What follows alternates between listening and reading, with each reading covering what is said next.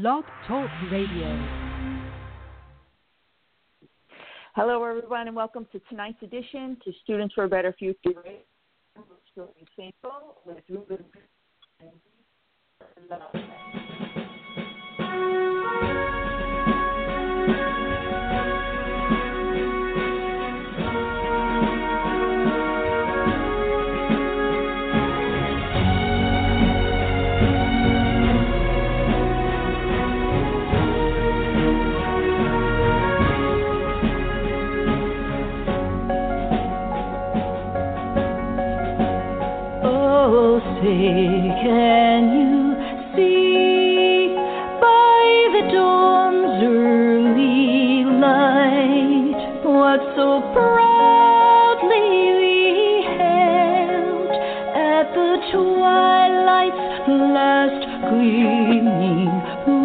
Stripes and bright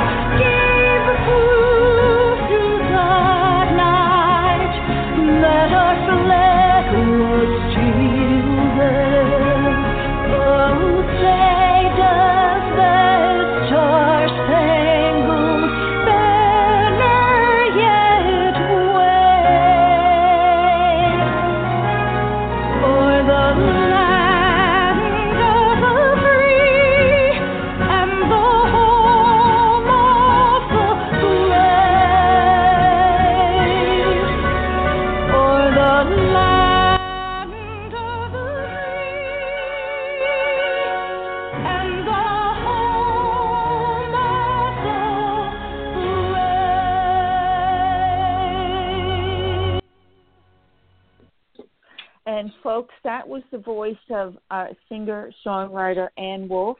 Um, um, and Ann, can you hear us yet? Yes, yes, I'm right Um, here. Uh, Okay, welcome to the show. Um, and folks, uh, I want to um, tell you that tonight's show is sponsored again by the 501c3 nonprofit Students for a Better Future, whose goal is to plant seeds in the minds of our young. And um, we do have some successes here in New Jersey, New York, very tough area to work in, um, but we're doing it. Um, and we also have internships available for our students. You can go on the website, betterfuture.com, and um, you can look at the various internships that are available to you uh, and, and see how to apply for them. Um, and uh, I also want to mention that tonight's show, we have a great show, number of guests coming on. Um, and tonight is about talent, exceptional pe- people of the West. And the reason why we are doing this, um, because some of our upcoming shows, uh, I shouldn't say some, uh, quite a few that we'll, we'll be doing deals with what you call the cultural Marxism um, that has divided the culture in the United States. And um, want to tell everybody what it is, and then we're going to lead into the conversation. And I want to bring on some of our exceptional guests here. Um, cultural Marxism is a branch of Western Marxism. It is different from the Marxism and Leninism of the old Soviet Union. It's commonly known as multiculturalism, or less formally, formally political correctness. From its beginning, the promoters of cultural Marxism have known they could be more effective if they concealed the Marxist nature of their work. Um, hence, the use terms, and you have multiculturalism.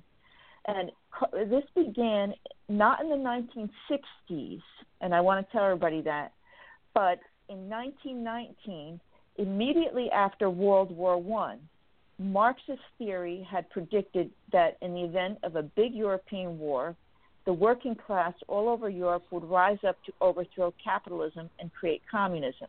But when the war came in 1914 and didn't happen, um, and when it finally did happen in Russia in 1917, Workers in other European countries did not support it. So I want to tell you what went wrong.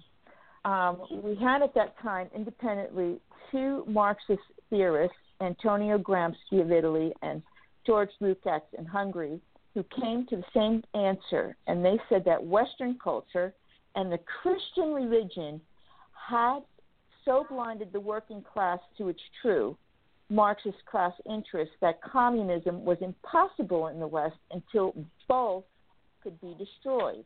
And in 19, 1919, Lukács asked, Who will save us from the Western civilization? And that same year, when he came, became deputy commissioner for culture in the short lived Bolshevik government in Hungary, one of Lukács' first acts was to introduce sex education into Hungary public schools. And he knew that if he could destroy the West's traditional sexual morals, he would have taken a giant step in destroying Western culture itself. So let me tell you how it came to the United States. In 1923, inspired in part by Lukács, a group of German Marxists established a think tank at the Frankfurt University in Germany called the Institute for Social Research. And this institute, soon uh, known simply as the Frankfurt School, would become the creator of cultural Marxism.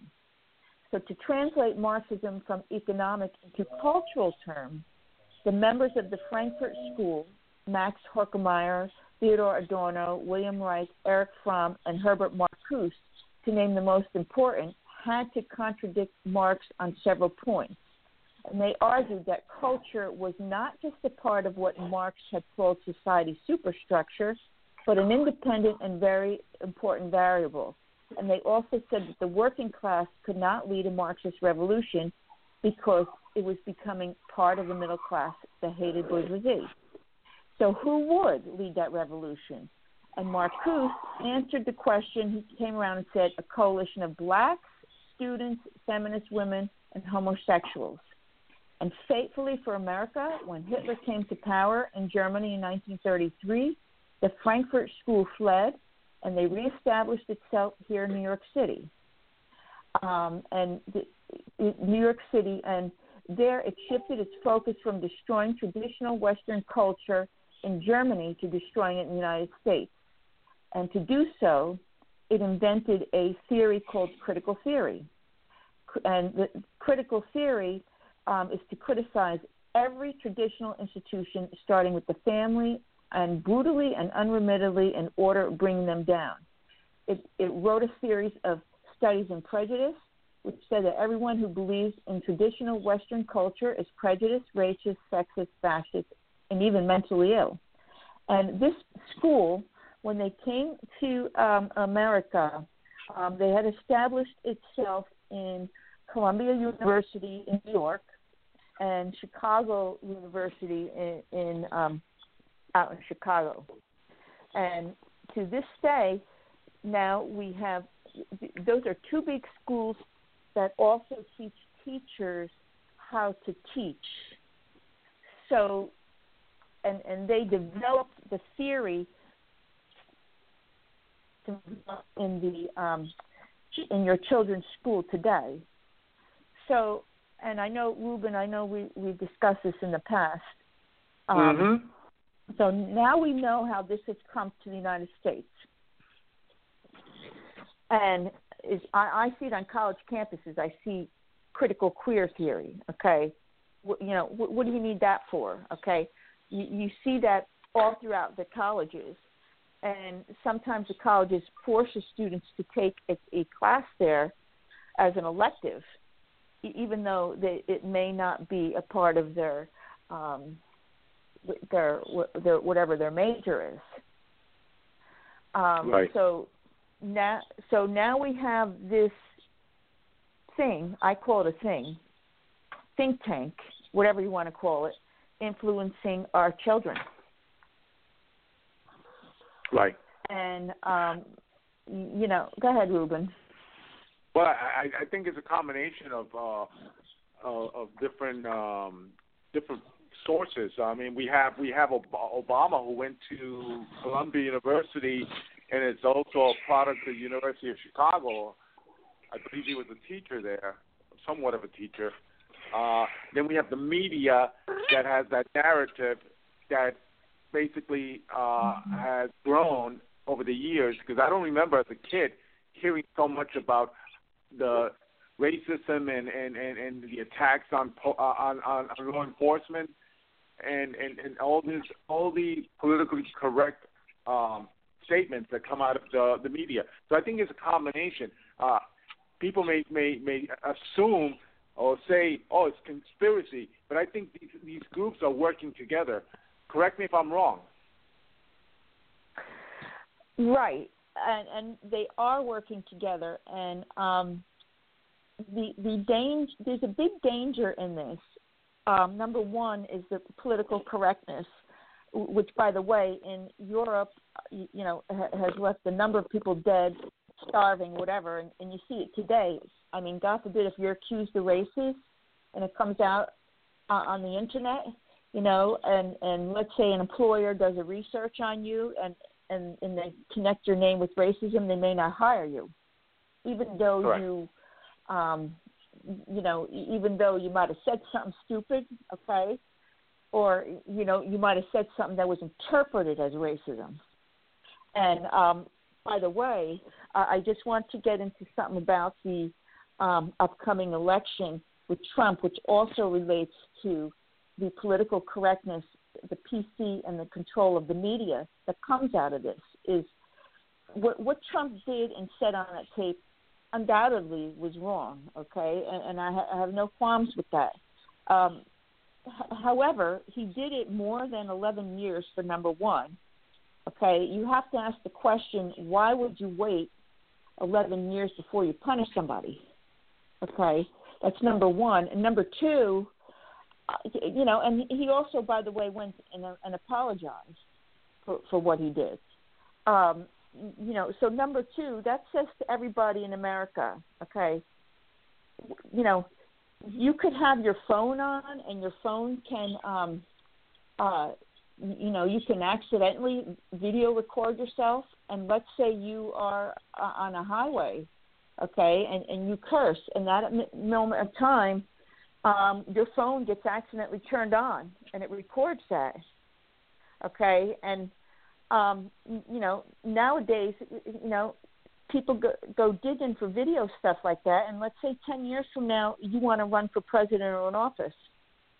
Somebody goes and pulls up that video and brings it out three weeks before you you are running for office. Okay, so w- this is a very dangerous thing, is what I'm saying, to do something like that, because people are human. You know, they make mistakes. Okay, you, you, you know what I'm saying, Reuben? Yes. So uh, it's it's more dangerous is the political correctness. Right. Well, I, I think Um, this this whole thing this whole thing with this whole thing with Trump's video, uh, they're basically they're they're they're they're they're so hypocritical, uh, hypocrisy that the left plays all the time because uh, what did Bill Clinton do? I mean, he abused women for so many years, and Hillary basically went after them. So, if you really want to talk about being really abusive to women, Bill Clinton was was one. The, the left, the left needs to protect Hold on, I'm getting some static. If you really want to talk Um, okay, hold on, I'm just getting some static. Go ahead, Reuben. So basically, the left is, and the media, yes, and the media is, you know, they're they're really hypocrites because they they they're bringing up a tape from 11 years ago, and and and they keep quiet. That's the reason in the debate, if you notice, after Donald Trump brought up Bill Clinton's abuse of, of women, they, no one spoke about the video again. Did you notice that? Right. Yeah, Right. because Um, and and that's what I, I was very happy he did that. John, are you there? Can you hear me? I, I am. I can. Uh, what? Um, Can you hear me? Do you want to chime in on this one? Uh, well, you know, I I think as I listened to to um, you and Reuben discuss it, I, I, a couple of things sort of come to mind. Um, Uh, the one is the, the first thing that comes to mind is that it's I find it, and Reuben just sort of started to touch on it. I find it interesting that um, that sort of these things divide us. These these cultural issues divide us, and they're used to divide us in a lot of ways. And the people that seem to skate on these things um, tend to be the people that are in power. And so it's it's very easy to get people sort of discussing um, these cultural issues because there's a lot of passion in them. And at the same time, on the same weekend as that that tape uh, between uh, uh, Mr. Trump and, and Billy Bush dropped, uh, the, the WikiLeaks um, dropped the emails, uh, some more emails from from Hillary Clinton, some of which are starting to come out now as people read them and say that basically she hates the comment. She, she John Podesta sort of um, acknowledged that she doesn't like the common people, uh, but they're going to play a, a, a, a sort of strategy to to get her to to be warmer to the the, the common man. Um, so it's sort of it becomes a bit of a shiny thing in as much as you know you've got Hillary Clinton and and other folks that are in power doing these things and um, deflecting the the whole thing into a into a sort of getting the people uh, against one another for whatever reason, whether it's black white issues, or gay straight issues, or or, or whether Yeah. it's whatever it is. And they're still at the core of this, despite the fact that that you're talking about it as a cultural issue. It is still an economic issue, and it still comes down to economics. It, yeah, And it- yeah, yes, it is. It is, and also, um, uh, I, I want to say that that is being done on purpose as to divide the to pit one culture another. Because if you conquer and divide, then you can conquer a a culture. Mhm. Um, and but also as a part of this radio show, um, we are also going to show you how, how we can mend some of these differences, and by bringing on people who are of excep- exceptional quality, and also um, that we we our country um, as Americans we are all immigrants, and that is what made this country is the is the immigration and the um, you know and, the whole thing, and so therefore. Um, what I want people to see is that I want them to understand that they are Americans first, and not um, you know whatever they whatever they um, wherever they come from. And I want to bring on. Um, we have a gal. Uh, her, her name is Claire Jameson. Uh, she's on our exceptional list because her family um, had actually purchased a park in in New York State. Uh, and Claire, can you hear me? Yes, I can. I'm right here. Uh, okay. Can you tell us, um, you know, what made you guys park? decide to do this? And can, can you hear me, Claire? yes, I can. I can hear you well. Okay. Can you Uh, tell us what made you decide to um, to buy a park and um, get into something like this? Well, my husband and I, we have seven children between the two of us. Five of them are boys, and the other and the other two are girls, and uh, they they're tomboys too at times. So, uh, but anyways, we needed to have something to get the kids out of the house, away from the computers, away from all the junk there is. I mean, to to their bodies are not being exercised right. It, there, there's so much of this computer age and stuff going on that the children are just not getting the exercises right. And they're they're the I don't know what the statistics are, but they're it, they're pretty bad on children getting the proper exercise and doing what they need to be doing outside, getting the fresh air like we used to when we were kids. So my husband and I decided to get this park. Um, my husband's been looking for a place like this for a while. He's a logger as well, and um, he found a piece of land that he's been looking at for years, and he fell in love with it. So uh, he we started this park, and it's it's called Meadowy Mudboggers Club. What we started out with the name, and uh, we reached another name for it too. We also call it a Meadowy Off Road Extreme Park. which uh, we've had quite a few people come in there, and uh, they just have a blast in this place. They the kids play in the mud, they drive in it, they learn how to drive all together. I mean, before they even get on the road there, you can bring your children out there and just have a blast with them. There's rock crawling and there's mud bogs. There's uh, all sorts of obstacles you could ride on. It's over a hundred acres, and uh, the children and every age just loves this place. You get out there and they just have a really good time. But uh, to put all things to short again, you know, th- this is what we need to do: is spend more family time together. You know, get out there with your kids and play and and get some exercise. You know, enjoy yourself. You know, the kids are just Y- craving yeah. for this stuff. Let me. Can I chime uh, in here for a second? Go ahead. Can. I chime in for a second? I, I don't. Uh, um, Yep. I, I don't know if everybody sort of gets the picture. Claire, Claire, and her husband run a great, um, great spot. It is. Um, so imagine a place where you can go, and there are pictures online and everything. But imagine a place where you can go and you can bring your four-wheel drive truck, your Jeep, and it's not like you know. It, it, there's nothing uh, sedate about this. So you can bring your your four-wheel drive. You can bring your monster truck, even if it's not legal on the regular road. Um, right. and you can go through the woods, across rocks, up hills, into mud bogs. Um, spend time with your kids. Do have just like have a blast. Your truck will come out absolutely caked and covered in mud, and when when everything and, and you'll come out covered in fun. And when all is said and done, they have a campground, um, so you can spend the weekend there. You can do it do it on Saturday, do it on Sunday. It's in Whitehall, New York.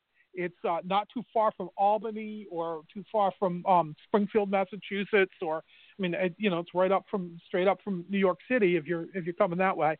Um, Right. but it is an absolute blast, and you can spend the weekend there and barbecue overnight, and set up your tent, and and um, and have a blast on Sunday again before you head home. And it's it's just this really cool um, opportunity to to get out there and let loose with a four wheel drive and and uh, you know kick it kick it into high gear.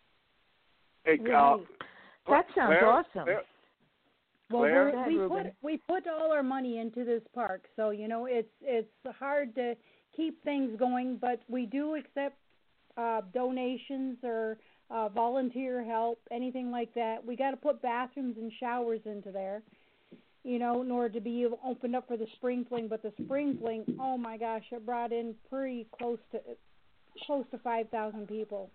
It was unbelievable. I mean, everybody just had such a good time the mile is like three, four miles down the road to even get into the place.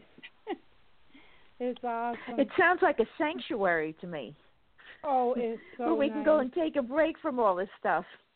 Oh yeah, when you can sit down and have a beer and some venison and you know just have the good old time fun. Everybody You know- loves the tailgate parties. you know, Claire, I have to admire you for you uh, taking your money and investing in in the Republic of New of the state of New York. Uh, they- Uh-huh. they- I understand. I, I, I call them I call them uh, little commie commie uh, North Korea at times with Andrew Cuomo. Oh, But gosh. um, but you're right. You're right about you're right about spending more time with your children and and and doing things that that actually be productive for families. But um, how, how long did it take to basically sit sit and analyze on invest your money in a park that could be you know could be could be financially um you can have it's some a financial wing and a prayer. okay It's definitely a how, how long did how long did that how, how long did that take to digest? Oh, my husband, uh, it took 15 years to find the right piece of property. And uh it's taken little time order to condition it and all, but my husband is amazing. He can make anything. And when it comes to obstacles, he's got a teeter-totter for vehicles. You get up on it and try to balance yourself out and you'll just laugh. You'll have more fun on that. I mean, most people coming out of the place are in tears They're laughing so hard. They're mud from head to toe. You're lucky to see white eyes and white teeth. That's all. Okay. they had so much fun. Um. Oh my god. that sounds awesome. I, I we got to get some more information uh, on this. Um, you know, especially because it seems like it's geared for families, and that's Oh, so important is. in this day and age. we have one major rule there. You have to be able to sit with anybody, and I mean anybody that comes in there, any campsite, and you have to be able to drink and eat with them too. And this is a That sounds that- awesome. It is. It oh my gosh, people meet from all over the world. I've had people there from Brazil, um, China, all over the place. They just love it. It, it. They can't talk enough about it, and they can't wait to get back. And some of them hate to leave. Well, it takes us hours to get them out of there. You know, upstate Uh-huh. New York, time. upstate New York. Uh, when I used to live in, in in in New York and New Jersey, I used to go up to um, Cooperstown in Monticello. Uh, upstate New York has some beautiful, beautiful areas uh, Oh, it's to visit. Gorgeous. This time of year, it's just so beautiful. You know that from New Jersey, anyways. You get the beautiful Yes. weather now. So it's Yes. not too far from the Vermont border, correct, Claire? You're you're so right you're on the border.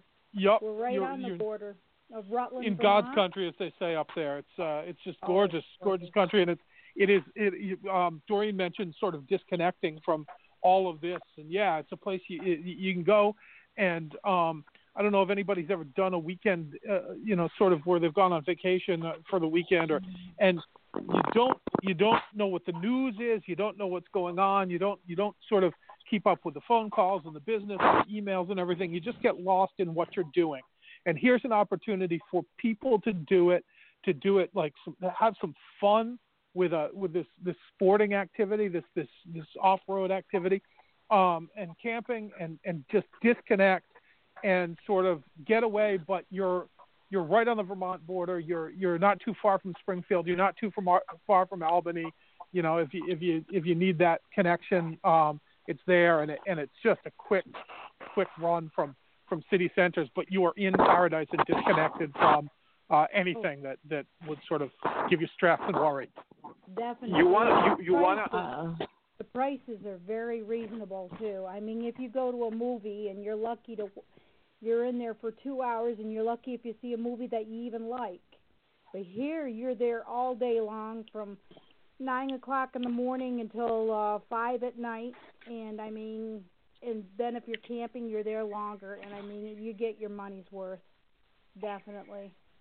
you want to stay away from that's you want to stay away from Albany. Uh, yeah. you do. That's for Uh, sure. Right, right, right. But it Um, is beautiful uh, okay. here. it is, and I, you know, Um, what really gets me is when you see a little two or three year old uh, little girl, and she's covered from mud from head to toe, and she's got the biggest smile, and she comes right over and hugs me, and she says, "Thank you so much for having this place." I mean, and then her parents are just That taking so hints, cool. just being thankful. I mean, it's awesome, and you know, to me, that's worth all the money in the world. Is just to see somebody really happy like that. I mean, um, that's what it should all yeah. be about. Yeah. Um, okay, we have to move on uh, because we have other guests. Uh, and also, before we go to our next guest, uh, I would like to ask John a question, um, particularly about yes, Trump and his his chances now. Um, I, I guess obviously before the debate, um, it didn't seem that good, but uh, according to everybody I've talked to and all the polls I've looked at, you know, he's done much better in the debate uh, and maybe he can turn this thing around. I, you know, What's your I, I, Doreen, I've been uh, uh, and Reuben, I've been on this show, and Reuben and I had. I remember distinctly Reuben and I having this discussion. And I was standing in the same spot with my headphone in, right where I am right now, and and I, I think I've been on. I think I was on your show a couple of times, and both times I said, you know, Trump Trump is going to fall at some point. Trump is going to go down, and I have been proven wrong at every single step along the way. So much for for the guy that's called almost every election since uh, since I was a kid. Um, yeah, I, I uh, he's still in it, and and and what that tells me is that this is a race that you can't pull. This is a race that you can't you can't do anything with. He definitely um, definitely was much more solid in this debate. There's no question. Uh, his first one was was pretty ugly. Um, this one very solid. What he came does out he swinging. need to do? Yeah. What does he need to do that next debate coming up? What What would some pointers be? Uh, you know, I, I, I would. He is very. Uh, he, he's he's oddly strong despite criticism when he starts getting into policy issues. And I think people, I think the people sort of want to hear some of those policy things from him now. When in the first debate, his shining moment was that sort of first 30 minutes when he was talking about trade. And when he was talking about trade, um, he was he was he he came out the first 30 minutes and won the first 30 minutes in the first debate. And when he let it get to to sort of some of these other things, um, he lost. This time, uh, he he handled those other things. But I think people in this next debate need to hear those policy things. They need to we need to get away from sort of you know some of this this discussion that's been going on, and we need to hear details on on taxes and on, on things because ultimately ultimately voters will vote for um, people that are going to make a difference in their lives. And so the red meat is nice, but those voters out there, those undecided voters, and there are a number of undecided voters still, I believe, um, Mm. the, they want to hear, you know, how is this going to affect me? How is this? Ultimately, it's about what happens at their kitchen table and about their, their bottom line, and they want to hear those policy details. They ultimately want a president who has a handle on those policy details, and so he needs he he actually can handle policy issues, but he needs to show that to the people. Well, I, I I, totally I agree. I, I, I totally agree with your. Uh, I totally agree with your assessment. I, I, I, I, I'm so happy that for, for a change, we have a Republican candidate that actually goes in on the attack against a, uh, a Democrat candidate. Um, for the past uh, elections, you know, we had Romney, McCain, and these guys basically didn't do what Donald Trump is doing in attacking them. I think uh, policy-wise, I think he he needs to art- articulate his policies better.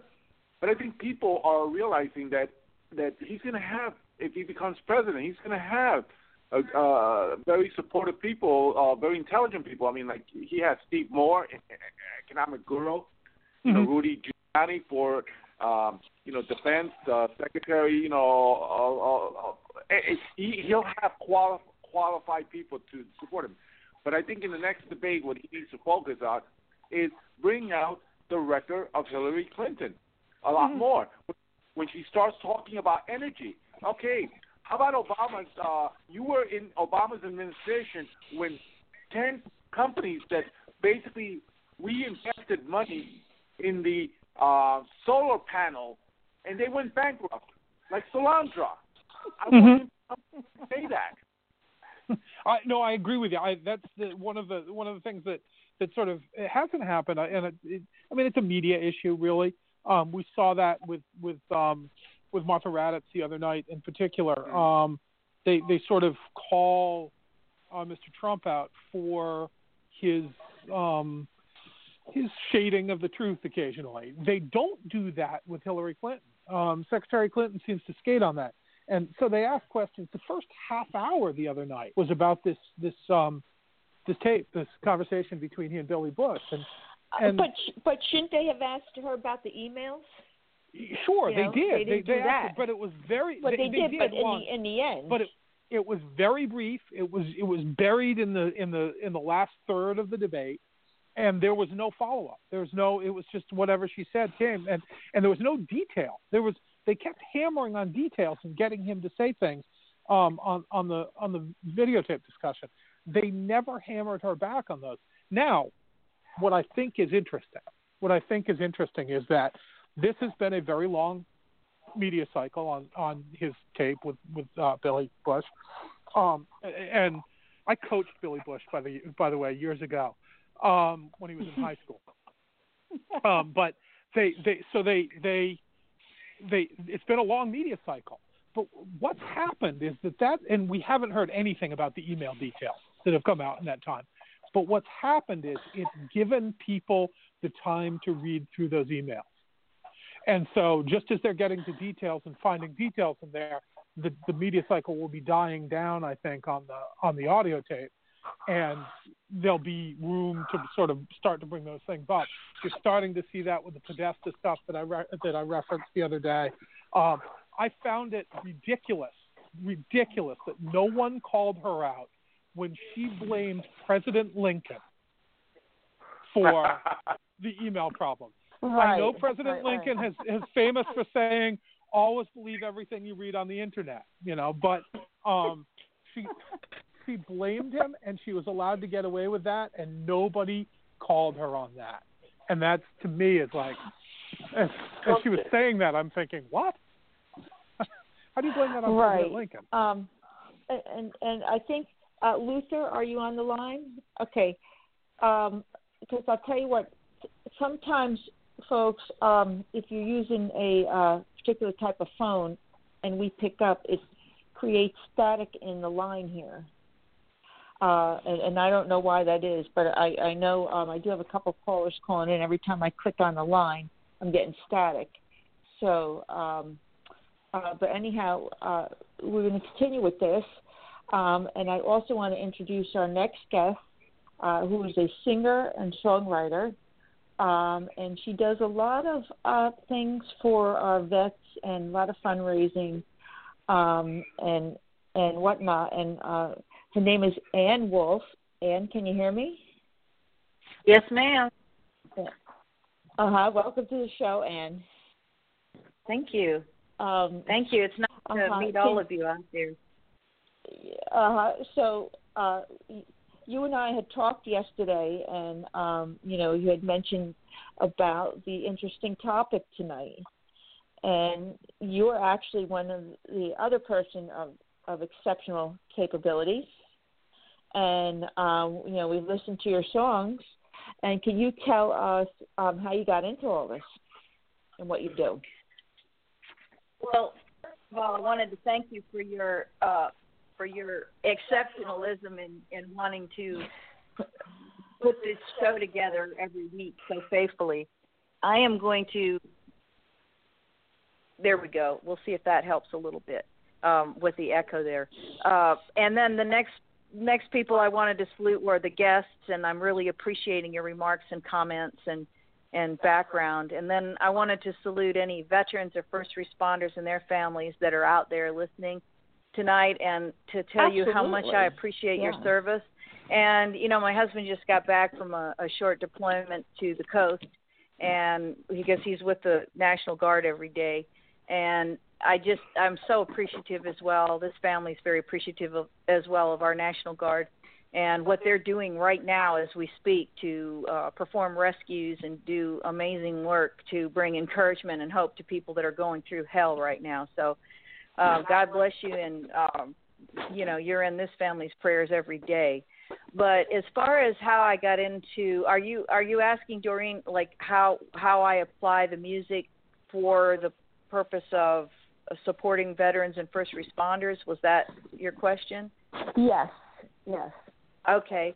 Well, uh, from a young age, when I discovered such a love for music and discovered I, um, that you Oh, could combine messages with uh, music, I, I, I was just so excited because my father was a, a humanitarian and my mother was an amazing it is an amazing lady also um that taught me so much about caring for others and between the two of them I became very inspired uh to to want to make a difference. My father was a world diplomat and he was involved with World Hunger. He was a congressman for a while. Um so we traveled with him and we saw things the way they were in the world. So I made a decision from a young age that I was going to combine all these things together. I was going to learn how to write music. I was going to put messages that that supported humanitarian values, and then of course, as I grew a little bit older, I came to understand, you know, the crisis that we have going on, some of which you've already discussed today, um, and that crisis is, you know, the, the the tug of war that's going on, trying to erode our constitutional values. Um, I, I love our Constitution. I love the people that support it. I love our history. Um, it's it's uh, the most exciting story when you look at at how all of this came together. America hasn't been, you know, a perfect country because we're made up of human beings that make mistakes, but uh, the thing is, we keep learning, we keep finding our way to the top again, and so um, it, it, it excites me to be able to write, whether it's blogs or songs or uh, books. I'm working on a book right now. Um, anything that can contribute to, uh, I guess, uh, to to support sustaining the Constitution, to support our veterans and first responders and their families that are out working so hard. So, for instance, if uh, if I do a recording, I might pick a couple of songs out and then take some of our regional heroes or people that I've met around the country and feature them in these videos so people can see, you know, the kind of wonderful work they're doing and maybe others who might not know so much about what a veteran or first responder goes through or their family goes through, say in a deployment or whatever um, you know they'll get a little bird's eye view through these videos. So, um, like for instance, I have this video called True Heroes, and the song is is called For Every Tear I Cry. But this particular video, I, I guess I just got really mad one day, and I said, I can't believe all the negative press about our police and and even some of our incredible patriot bikers that are out there uh, doing so much volunteer work. And I thought, now I'm just going to put this video together and it's going to honor who I believe are the true heroes. There was all this fuss at the particular time in the news over certain, you know, um, uh, so-called heroes in Hollywood and sports and things like that.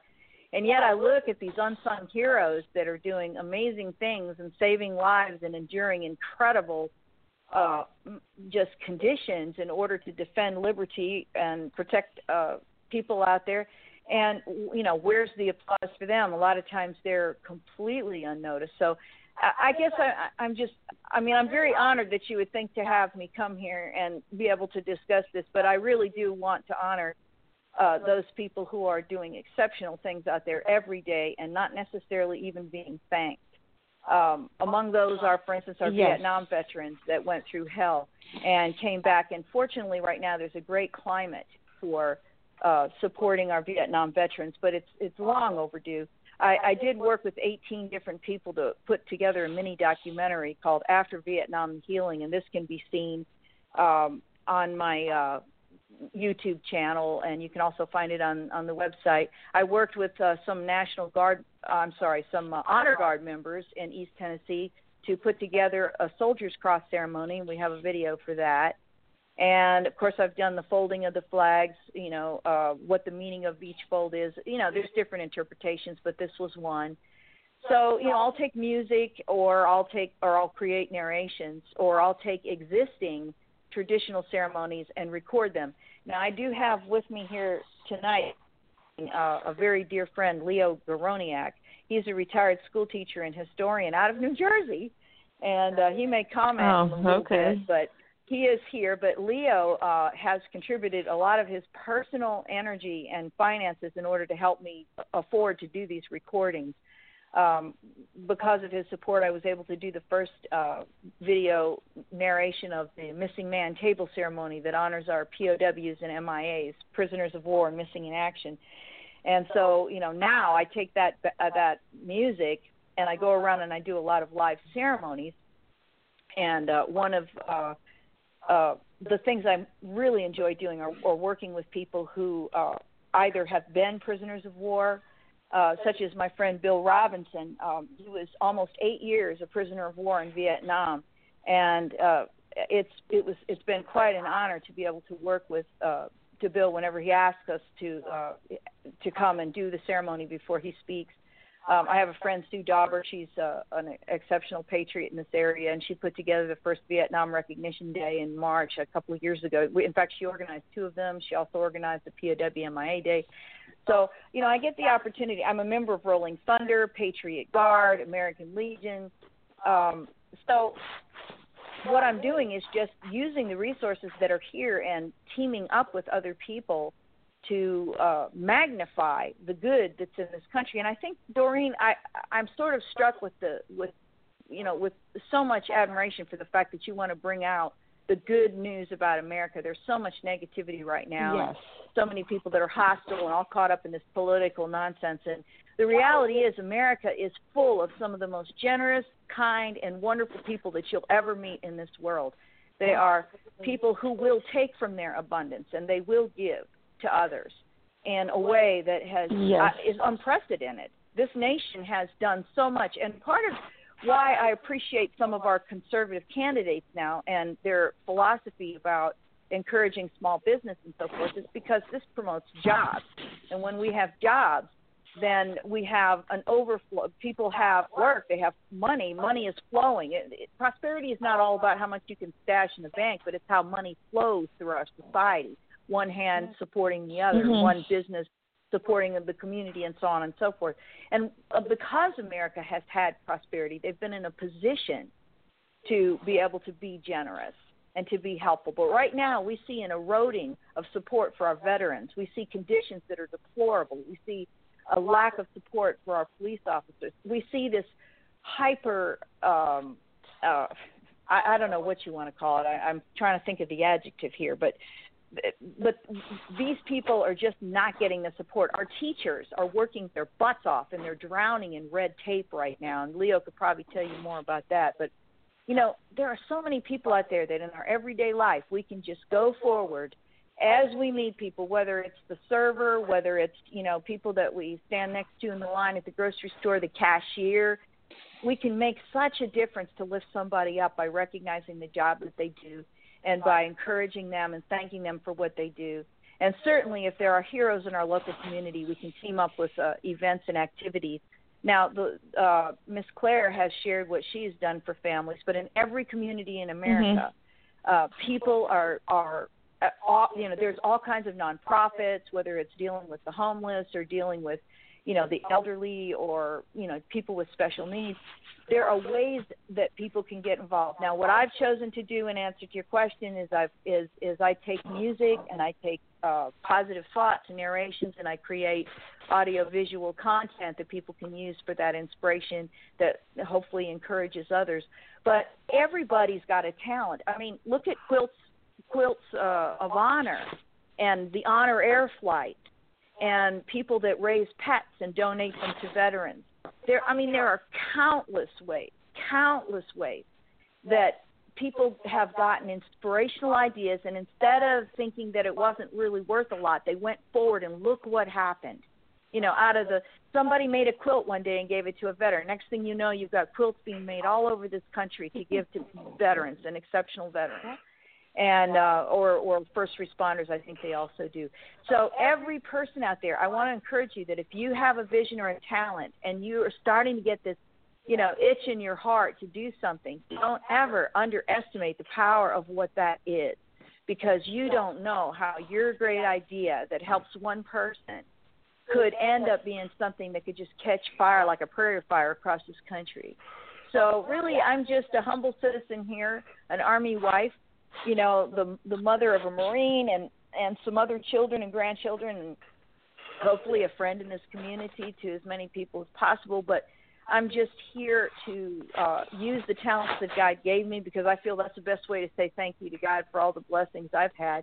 And i just want to encourage people out there to uh to get to find out who's doing what in their community and find a place to plug in if you're not already done. And for those people that are community activists out there you know that are really working in a volunteer spirit, I just want to thank you and commend you because you are part of why America is a city on a hill.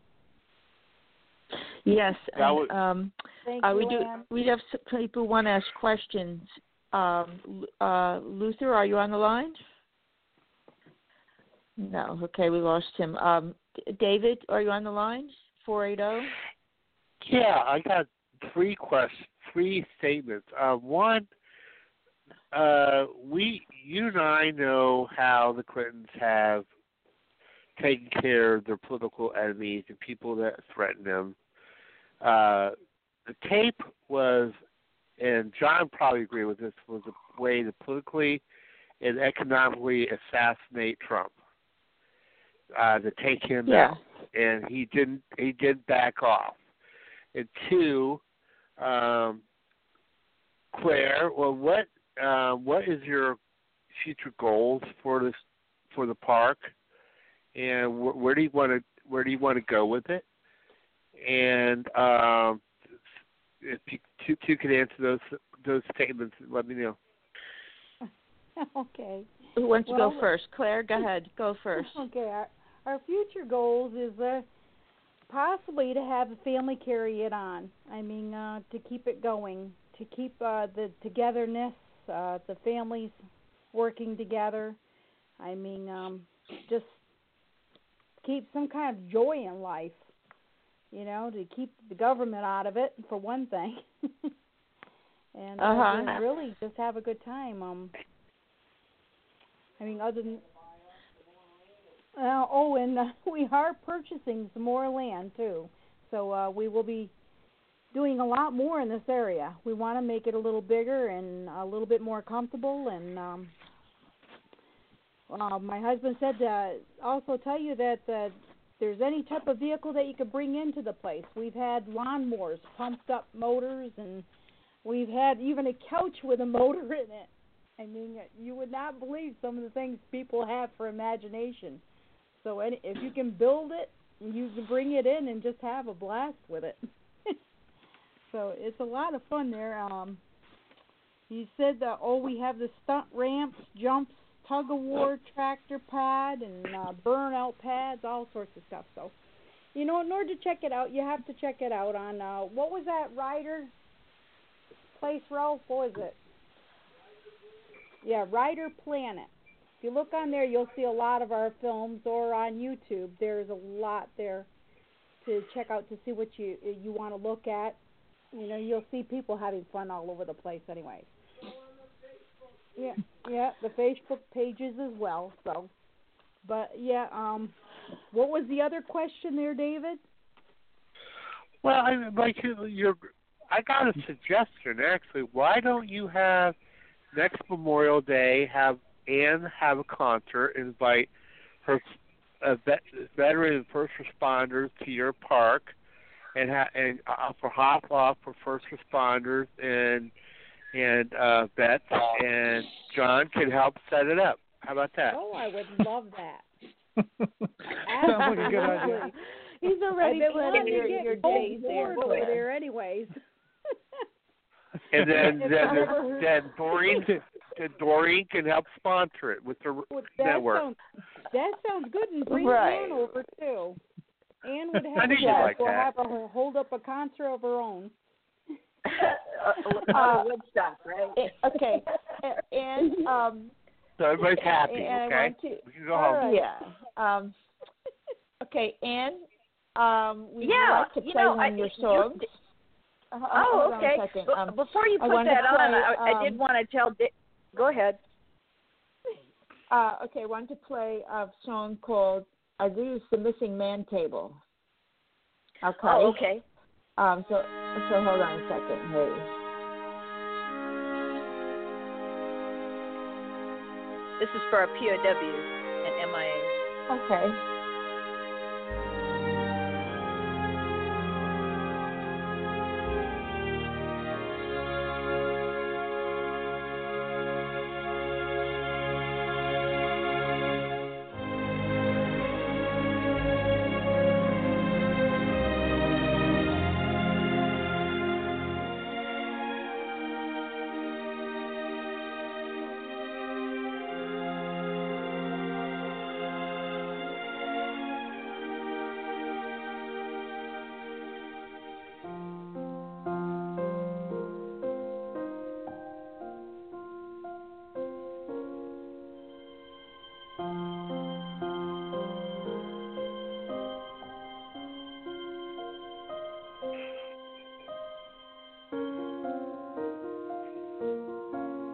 I think what you have here is the exit music, because uh,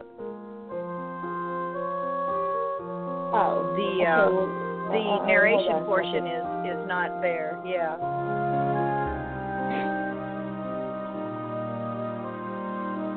Yeah, this might be the the portion of the the video that uh, has the credits. Yeah, that's what it is. Yeah. Oh, okay, okay. Um, then It's a beautiful um, piece. w- w- yeah, yeah, it is. Yeah, Uh, that's we'll from my actually go on- producer. On, to Yeah, um, that- how the- about the um, um, There we go. Uh, That might on. be it. Uh, okay. No, that's the same one. Um, actually, uh, we will go on to the seventh generation song. Oh, okay. Yeah, this one. Yeah. This one. Uh, I, this one I actually wrote many years ago for an album that was titled Seventh Generation, and I brought it back to honor our Native American uh, communities out there, our veterans from the Native Americans, and our artists, our teachers, our elders, and the song, the, the term, what will we leave for the seventh generation? They try to make decisions in their culture that will be positive and helpful unto the seventh generation.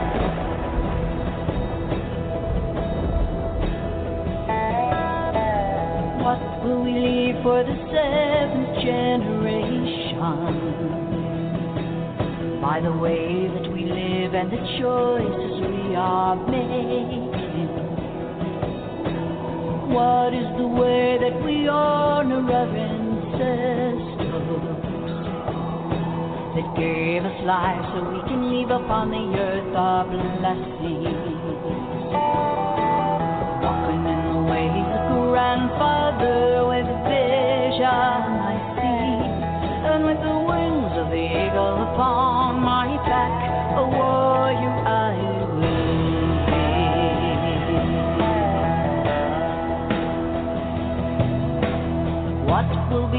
become of the ones we leave behind us? Will we leave them a planet of dust? What will be the songs of our children's children? In our hands we carry the trust. Walking in the ways of grandfather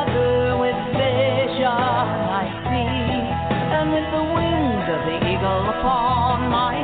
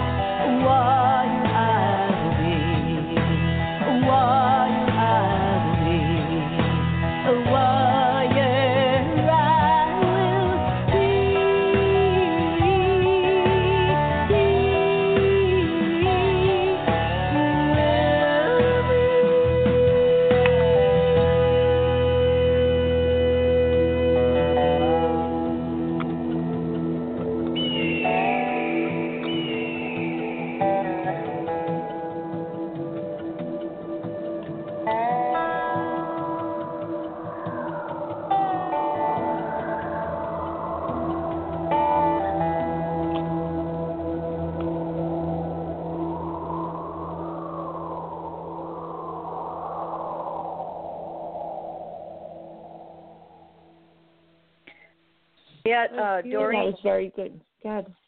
Thank Go you. ahead, Uh, I wanted to mention that I have two videos that uh, have that particular song um, on YouTube, and one is a video that's actually a narration using the pure soundtrack without the singing, and then the singing comes in at the end. But it's it's a video that I worked with um, a Hopi Indian Vietnam veteran uh, named Larry Montoya, and his beautiful wife Suri. We we worked together as a team to come up with the history and the storyline for a way to honor code talkers. Larry has a couple of uncles who were code talkers, and uh, code talkers during World War One and World War Two used Native American language in order to convey important security information and save a lot of lives in the process during the conflict. So they were incredible heroes and endured quite a lot. And so we have the video there to honor them and it's called Never Broken, and you can find that. And then also, I just took the pure song itself in a short version and did a video that honored Native American spirituality and, and some of their art and traditions and dance. So, um, you know, they're certainly among some of our great heroes and great citizens. Hey, but thank you for playing that. your, Yes. is your As producer a with us? myself, Oh, go ahead. and that was beautiful. And Uh, um, ahead, can you can you provide our our audience with uh, your website if you have a website and where we can actually purchase some of those beautiful songs? Oh well, Yeah. thank you Yeah. so much. Uh, that song is actually going to be available on an album that will be out in about two weeks, and the new album is called Redemption. And Okay. I put this album together of special songs that I hope will be a great encouragement to uh, folks out there that are going through a lot of trials. Uh, so a lot of my friends are going through health crisis and things like that, where a lot of our veterans are, are getting older, and, and and so anyway, this this album uh, is full of songs. I even did a, a rock blues version of Amazing Grace and Swing Low Sweet Chariot, and that one I hope to do a video to honor Honor Air and to point out what they're doing, bringing our veterans to Washington back in the day and for a big airport Right. welcome when they return. So, you know, uh, but anyway, the website address is annwolfmusic.org, and I don't use any E's in my name, so it's just A-N-N wolfmusic.org. And then on there, you'll see in the tabs in the menu, you see for the bookstore and so forth. Okay, fantastic. Yes. Um, uh, but okay, there's John, uh, uh, eight uh, albums yeah. right now. Yeah, that I've got five in English and two in Spanish. So, um, Oh, but it's wow. all Oh, inspirational very things. Yeah, yeah. It's Uh, nice. uh, actually, Claire, do you have your website? Do you have a website for us? Uh, right now I do, but uh, if you talk to John Scott, he's going to be working on that, making it uh, really nice here for me. All right, John. All right. Yeah, we're doing going to do a little update on the website for us. So David had David had a little David had a little inside information there when he was saying that. So political well, political right now, analyst and web designer. exactly, Yeah. exactly. He's quite right, talented. Right, right.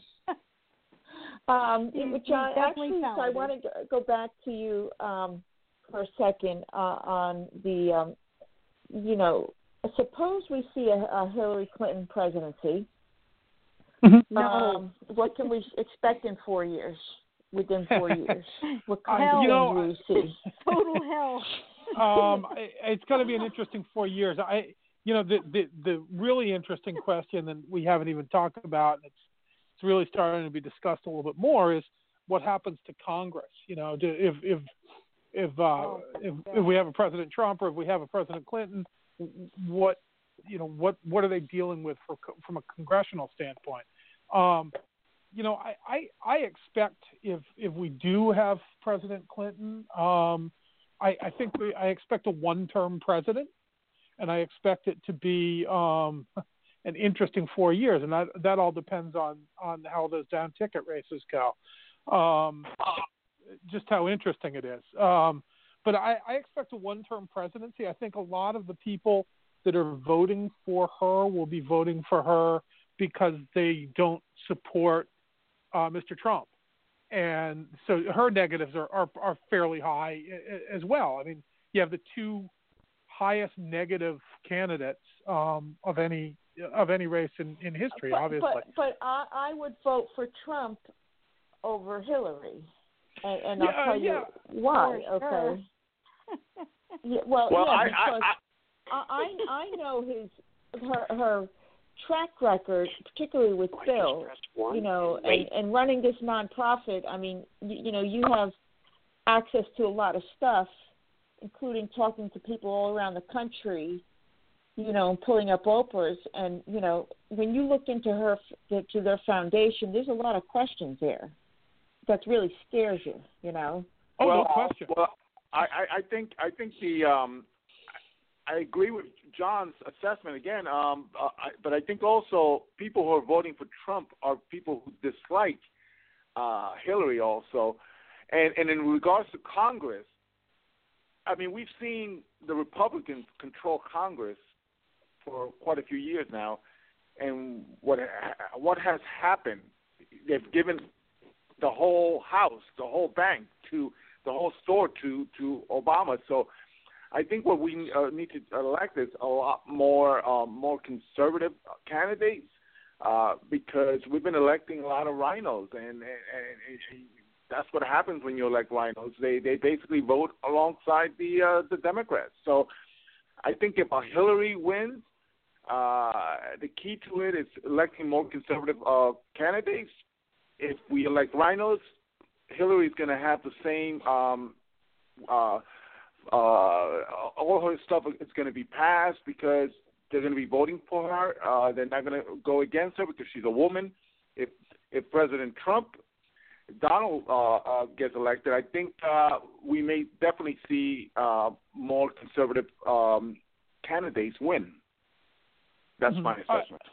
Yeah, you know, it, and it- will they? I, yeah, go ahead, John.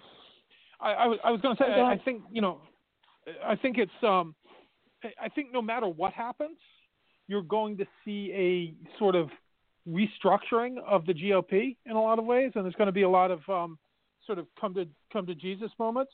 I think you know my friend Grover Norquist um, is is famous for saying that a Republican who votes for tax uh, increases is like the rat in the Coke bottle. He ruins the brand, um, and and that's that's in essence what you have. So you talk about conservative candidates, Reuben, and, and I, you know I think that's I think you're spot on.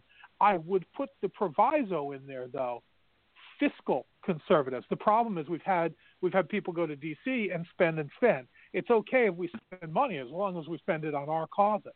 Um, you've had Mhm. conservatives branded as people like, and, and some of your listeners may love them, uh, Mike Huckabee.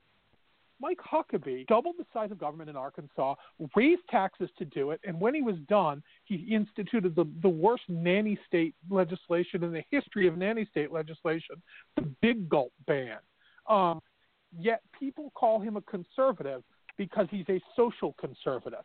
He it, fiscal conservatism. He doesn't. He's never seen a, a tax cut he liked, and that's where that's where the the the breakdown in the party is because that's where the sort of leave us alone coalition that Reagan built was born was in that fiscal conservatism. Um, so we Right. lost that. That's and and I think my belief is that that's where the GOP comes back together. Um, you know, that's where you bring in a you bring in some of the libertarian folks that are supporting Gary Johnson, and you bring in um, you know you bring that coalition back together. And uh, I agree. so I think that happens Gary either way. Johnson's yeah, um, Gary Johnson's voters will um, when he drops out, who will they go to? Hillary or Uh, Donald? Well, he's well, not going I to drop think Ga- out. I Gary- think I think Gary Johnson's uh, is going to hurt Hillary because a lot spot of the on, uh, Reuben. You are spot on. yep, yep, Yeah. it's not going to hurt. It's not going to hurt uh, Donald Trump. Yep, I agree. Uh, Trump's Trump's 35 or 40 percent or whatever is is hardcore. Um, Clinton's are, are a, a, significant portion of her money, her, her percentage is anti uh, Trump. Those aren't necessarily pro Clinton voters. Uh, Johnson can pull those. I think you know people criticize um, uh, Governor Johnson and Governor Weld for for sort of um, saying some some some liberal, more liberal things, some more central left things. But the fact of the matter is, they can pull those Democrat voters that, that Mhm. Trump is never going to pull. And so that's Right. brilliant political strategy. And if you criticize them for brilliant political strategy, then you know that there's a disconnect there because that's smart. That's smart politics, in my opinion. Well, adding also Bernie Sanders voters there that are Mhm. have have moved from the Democratic Party into the Libertarian Party. I can, Mhm. I, I personally I, I consider myself a libertarian at heart. Uh, as am No. I. Mhm. Mhm. Yeah, no, I, I agree with you. I think you know they're doing a good job of uh, they're obviously the email said that you know Hillary worked against Bernie Sanders. Um, Bernie Sanders, uh, you know, colluded against Bernie Sanders um, with the DNC, and and certainly Bernie Sanders voters aren't going to go to Trump. Um, there's a logical crossover there to, to Johnson. I don't understand. I mean, I understand why he's not getting a lot of traction. People don't know him, and I understand why a commission is not letting letting him in. People always say that the debate commission is nonpartisan. That's not true. They're bipartisan. There are, there are representatives from the Republicans and the Democrats. There are no third party or independents on there.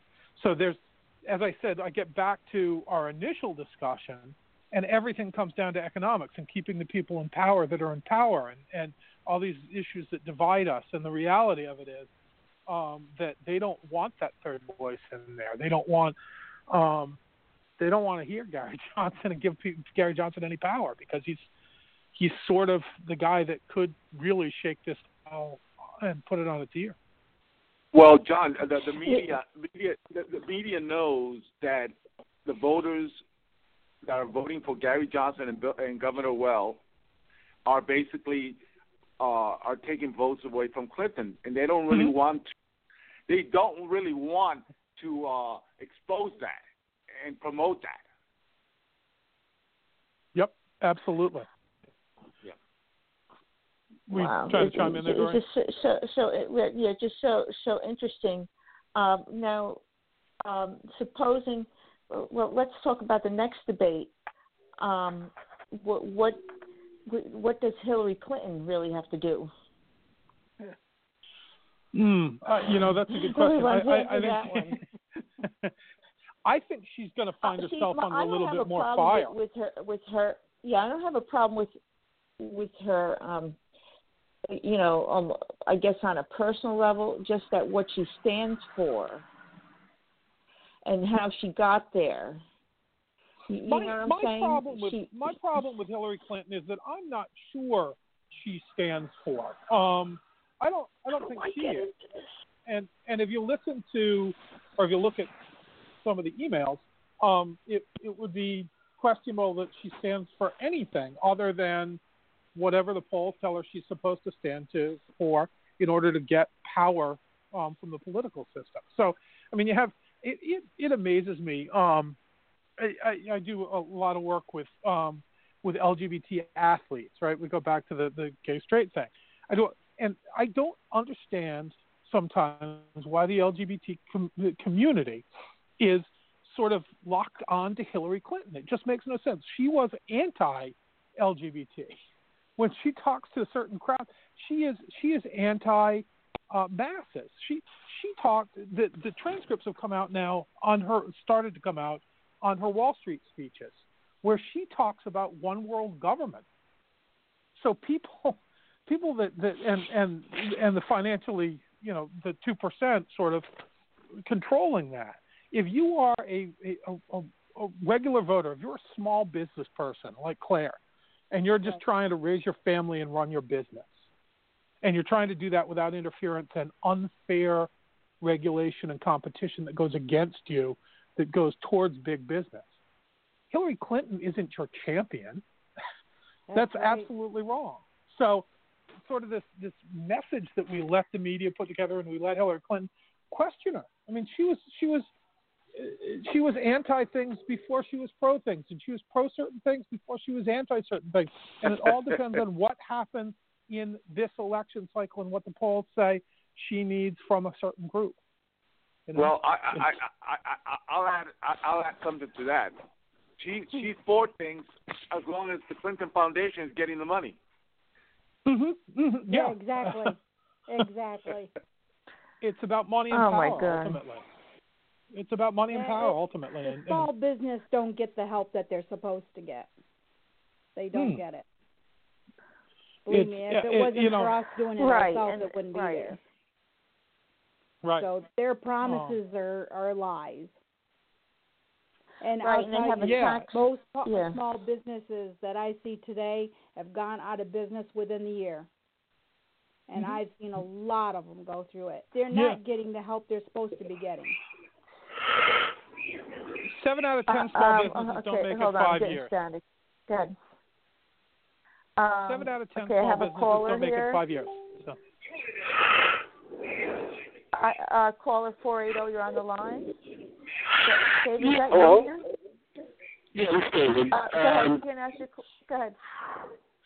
Well, you know, um, Hillary um, has always done what she had to do. She she knows always been Bonnie and Clyde. It, we, we all know Hillary's past, and um, John, do, don't you agree? The first debate when Trump was talking about business and taxes and economics, he was destroying Hillary. Hillary had no clue what he was talking about. And, and then they then they trapped him. They got into some stuff that had nothing to do with what he was debating this first today. Would you agree with that?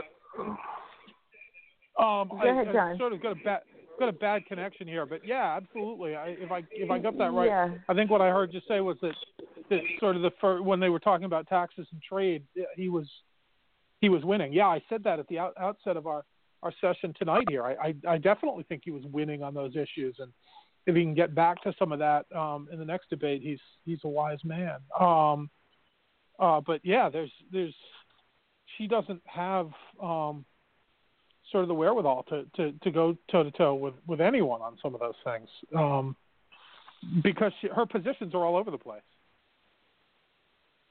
So Right. And, and who, who is actually doing the next debate, Reuben, or do you know who who is ma- uh, moderating? Mike Wallace. Mike Wallace is going to be the moderator. And, Oh, that's and, gonna be and fun. and we, yeah, we have to be careful with Mike Wallace because even though he works for Fox, Mike Wallace, uh, well, Mike, not, not Mike Wallace, uh, Chris Wallace. Chris uh, Wallace, yeah. Yeah, the son. Um, he he tends to be he tends to be left leaning, leaning instead of being neutral at times, and he probably will will um, attack uh, Donald Trump more than he would attack um, Hillary.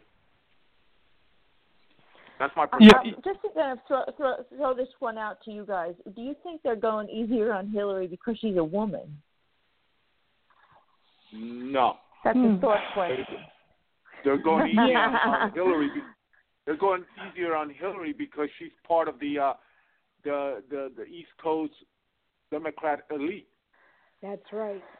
I believe Yeah, I, I, I Thanks, would agree with that. thanks, with Reuben. We're, we're living in communist land over here. that. Go ahead. Should I call everybody comrade? I uh, yeah no I Uh, agree with 'cause- Reuben on that. I don't think it's a woman thing. I think it's a I think it's a um I think that that um you've got sort of you know it's interesting. I I've I've had cigars um down in in DC up a certain senator who shall remain nameless who's a well-known um, conservative senator senator um has a, a cigar night every once in a while uh at his at his place on Capitol Hill. He has a, an apartment in Capitol Hill in a brownstone, and um, he he has cigars every once in a while. And the the folks that he invites over are, are cross section. I mean, he has some of the most liberal senators there, and everybody has a good time. And it's you know you have a cigar and a couple scotches and enjoy yourself. And there's no mention of of the political fight. So anybody sort of that thinks that there's a political discord in inside the Beltway, there isn't. I mean, they get along perfectly fine. Uh, you saw that between Ruth Bader Ginsburg and, and Antonin Scalia. It, you know, the ideology, the ideology goes out the window. So it, it, I find it interesting that what really it boils down to is let's keep the people in power in power. And say what you want about uh, uh, Mr. Trump, but he is a political outsider. He hasn't quote unquote, I put you know finger air quotes around it. He hasn't earned his chops inside the Beltway, and that's you know that's you're supposed to work your way up. You're supposed to do this. You're supposed to do that, and they protect the ones inside. And and certainly the Clintons are are inside the Beltway creatures. So um, that's what happens. Yes, but to to to us voters though, uh, that makes Donald Trump more attractive because Mhm. he's on the outside, and it makes it more exciting right. because then it brings some outside, um, you know, ideas. hmm Uh, and on the You know- left, on the left this year, this was the year of the outsider. On the left this year, uh, Bernie Sanders made a made a big push. Yeah, he's a yeah, senator. He's been down there a long time, but he's not one of the political insiders inside the Beltway. Nobody's nobody's inviting him to their their their brownstone on second uh, to to have um, to have uh, cigars and, and scotch. You know, so there's a there's a political outsider versus insider kind of thing, and the one outsider left in the race now is is Mr. Trump, and and he's up against probably the quintessential insider um, right now. And so there's a I don't know. There's a I real think referendum Trump's on going to change a lot of things. I think He- he might. Yes. He a might. lot of good things. and, and and I think that the Republicans are scared of him. yes, they are. So They've been and- messing and around I- too long.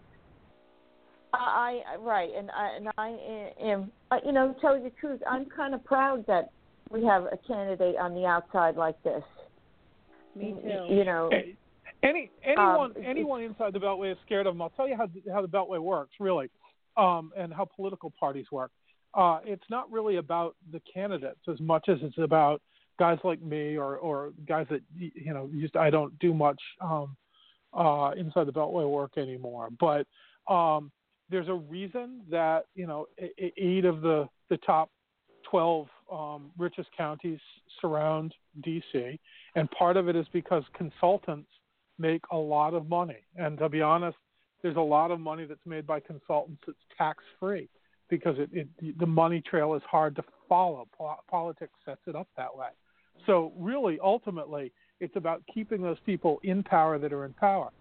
Uh, uh, Trump ha- is surrounded by some advisors, some people from the consulting class. I know some of them, but he doesn't listen to them. He's not really tied into them. He's not. They're there because they sort of have to be um, in order to maneuver the electoral process. Uh, he has to have some knowledge, some some insider knowledge, but he does that begrudgingly. Um, and so that there's a disconnect between him and that consulting class inside the Beltway. And so that scares everybody. That scares everybody because it scares them with their wallets. These guys have been on the gravy train for years, and um, and and and and Trump is not. You know, he's there was a, an interesting article in the New York Times today called uh, "The Sad, Lonely Life of Donald Trump," and it said that you know he he doesn't have friends particularly, and he doesn't even have advisors. Like he doesn't have he doesn't surround himself with people, and and so this political race is an att- attempt to sort of connect with people, and if he doesn't connect with people, it's because he doesn't connect with people well. So it's an interesting thing. He's got people on the run inside the Beltway who are wondering whether the gravy train's going to stop. I think, and that's that scares the hell out of them because they have Jaguar payments to deal with. Of course. yeah. But I think I so think uh, interesting. whether anybody believes it or not, I think God is backing him up. Mm. I really feel that. Absolutely. I know he's backing him up. Um, yeah, and, and uh, folks, I want to say that um, we did let the show go for an hour and a half, um, and, and it, we're actually going to ten thirty. But I want to, um, in our closing, I want to play um, one of Ann's songs. Uh, it's actually flag, uh, flag folding, right? Is that the name of it, Ann? Um, Uh, I, well, yeah. if you have something flag folding, yeah, that might be the flag folding ceremony. Yeah, that's one of the ones I want to play in- for closing. Um, if if we go over Before you play that, Doreen, can I jump? Before you play that, can I jump out? On my my phone is running out of power here, and it's entirely possible that while you're playing that song, I disappear from your your airwaves and never never return Oh, here okay. thanks to my it was my great cell having phone you. John. You're always welcome. Always on All the show. John.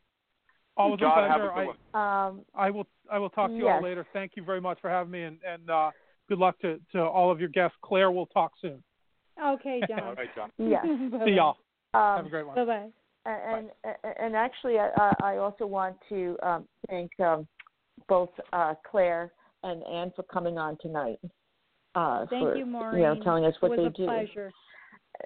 Thank you, Yes, and thank you for and- featuring our flag. Our flag is is our banner of liberty, and I appreciate so much that you're that you're featuring it. Thank you. Definitely. Yes, and there were two, Yeah. and and Reuben, um, you know, I will mention this to you. There were two callers who did try to call in. Every time we clicked on the thing here, there's static in the line. so yeah, Yeah. as being a veteran too, I wanted to thank Ann that it's beautiful work that you're doing. That was probably me. Thank, Yeah, thank you so much. Yeah, yeah, that's my friend Leo. He Uh, was uh, uh, the historian. Yeah, he was uh, wanting to get in on the discussion a little bit, but well, maybe we could have him share his Yes, we- wisdom on yeah, a we will future have you show. guys, um, yeah, we will have you guys back definitely. Um, and for Reuben, um, we are again back next week um, Definitely. with um, Dr. Jerome Heiler. Uh, he's going to bring an interesting perspective um, about what our founding fathers thought and what they would think about what we're going through today. Very interesting perspective. So I, I wanted um, just I, before you play the song, I just wanted to mention something. Uh, bring up in regards to our veterans. Um, we we definitely the next president of the United States has to take into account right away the treatment of our veterans. We Yes. cannot put illegal. We cannot put we cannot put illegal aliens, refugees ahead of That's our right. veterans. That's right. I believe Right. that one. And um, uh, before we close out, folks, I want to mention um, to go to the 501c3 nonprofit Students for a Better Future.com. That's the one that brings to you these shows, these great shows, and um, also does the um, uh, the, the uh, uh, planting the seed for your students on campus. So that would be awesome if you can go and check out that website. And folks, until next week, everybody have a good night. Thank God.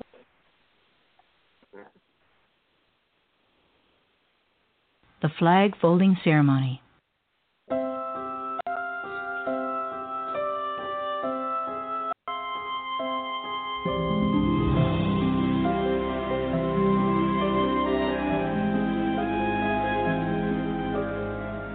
If you have ever attended a memorial service or funeral of a veteran, you may have seen the beautiful and very moving flag folding ceremony.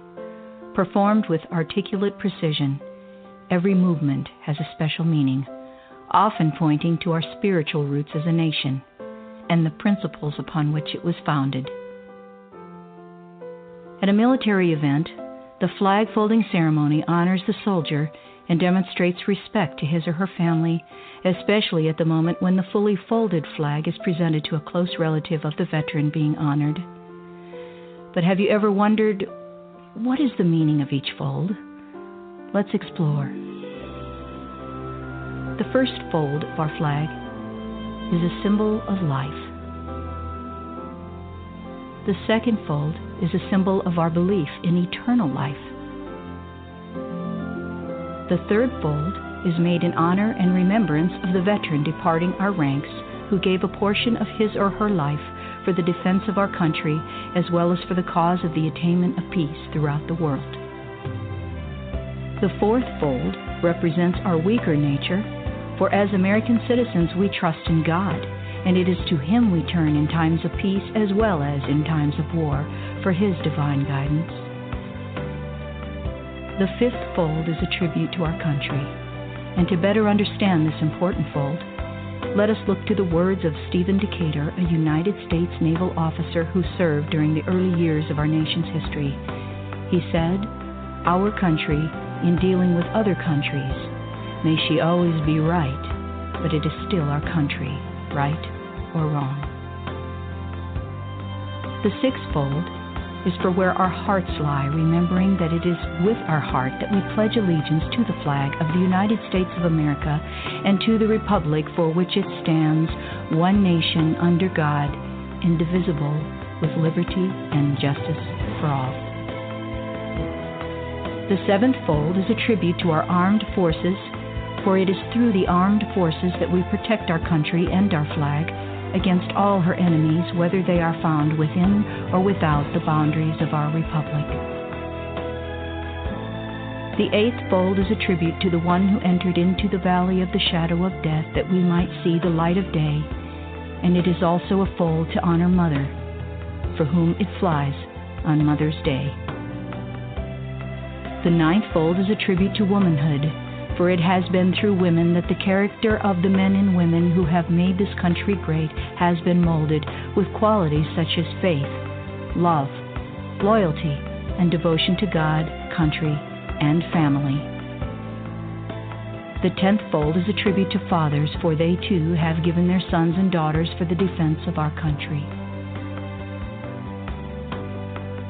The eleventh fold in the eyes of a Hebrew citizen represents the lower portion of the seal of King David and King Solomon and glorifies in their eyes the God of Abraham, Isaac, and of Jacob. The twelfth fold in the eyes of a Christian citizen represents an emblem of eternity and glorifies in their eyes God the Father, the Son, and the Holy Ghost. With regard to the Canton Field of Blue, this portion of the flag dresses from left to right and is inverted when draped as a pall on a casket of a veteran who has served our country in uniform. And when the flag is completely folded, the stars are uppermost, reminding us of our national motto In God we trust.